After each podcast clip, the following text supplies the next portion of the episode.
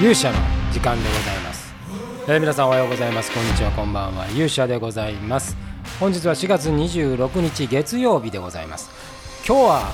ちょっと肌寒かったですね、えー、私はあの外に出ることはなく家でリモートワーク相変わらずだったのでございますけれども、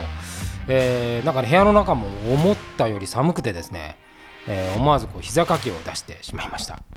あてなねちょっとこう緊急事態宣言入ったらいきなり寒くなるというねもうまさに、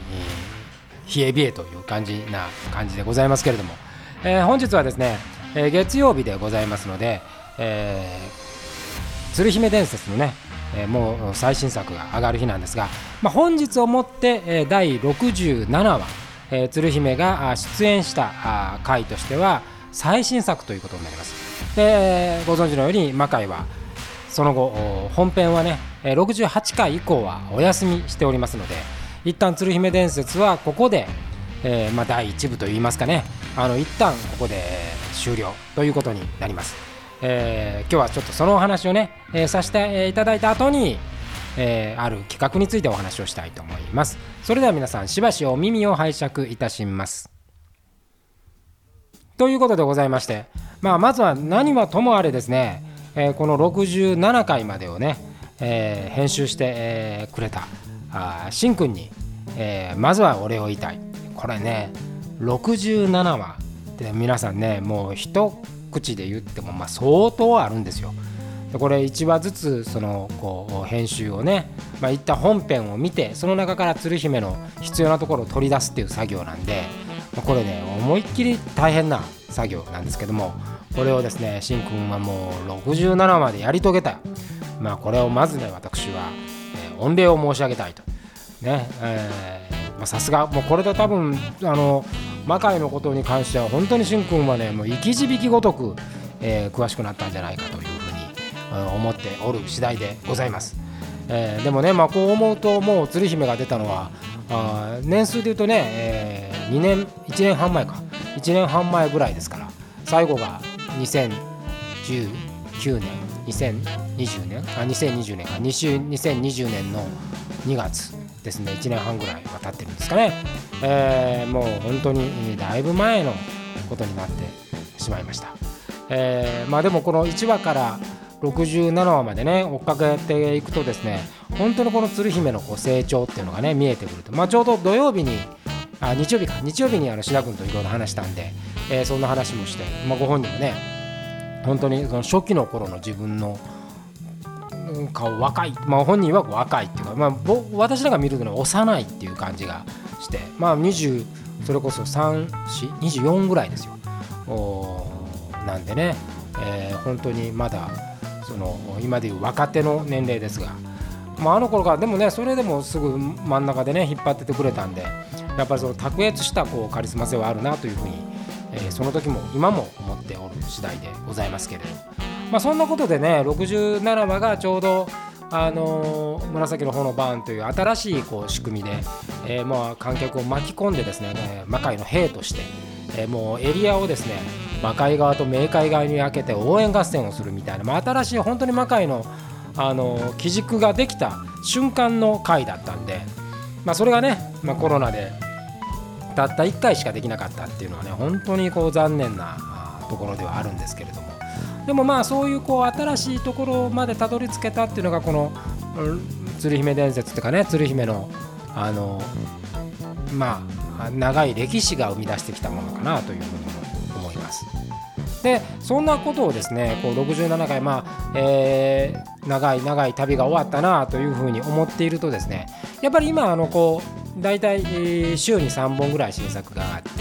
まあ、新作を上げつつその間に他のコンテンツもね YouTube のコンテンツを紹介するみたいな感じで Twitter を組んでるんですけれども、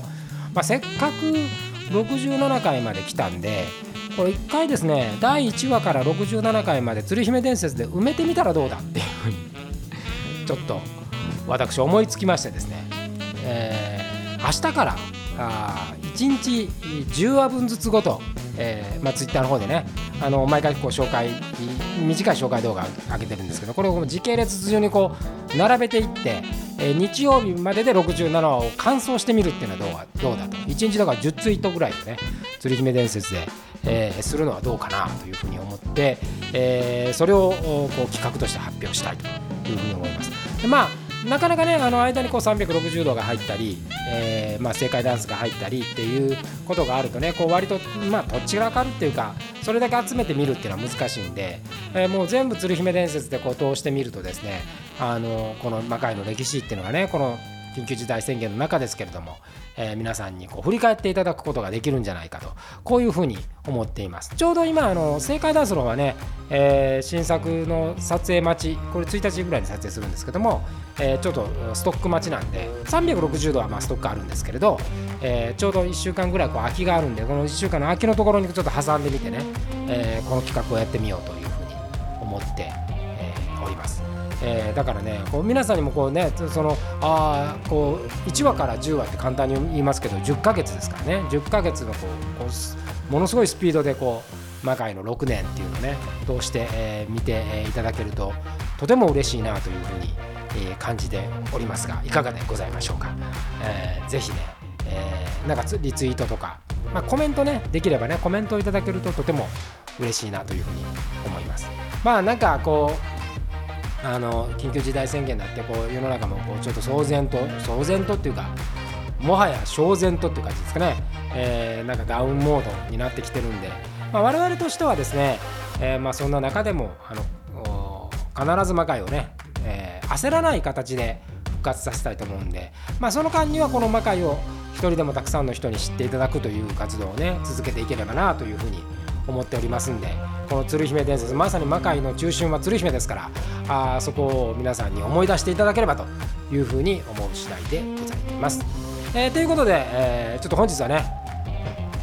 7分ぐらいですからちょっといつもよりは短めでございますけれども、えー、明日からのその今からこうね出向に出向、えー、ツイッターにねこう投稿しなきゃいけないんでちょっと準備を始めようと思ってますんで、えー、ぜひ皆さん明日からの我々の魔界公式ツイッターを応援願えればというふうに思います。ということで本日の勇者の時間はあしんくんありがとう鶴姫伝説完走したよという話と明日から鶴姫伝説でタイムラインを埋めてみるよという話をさせていただきました。それでは皆さんまた明日お会いしましょう。明日はですね、えー、せっかくそういう機会なのであの鶴姫の1話から10話をちょっと振り返ってみたいとこういうふうに思っております。それでは皆さんまた明日お会いしましょう。さようなら。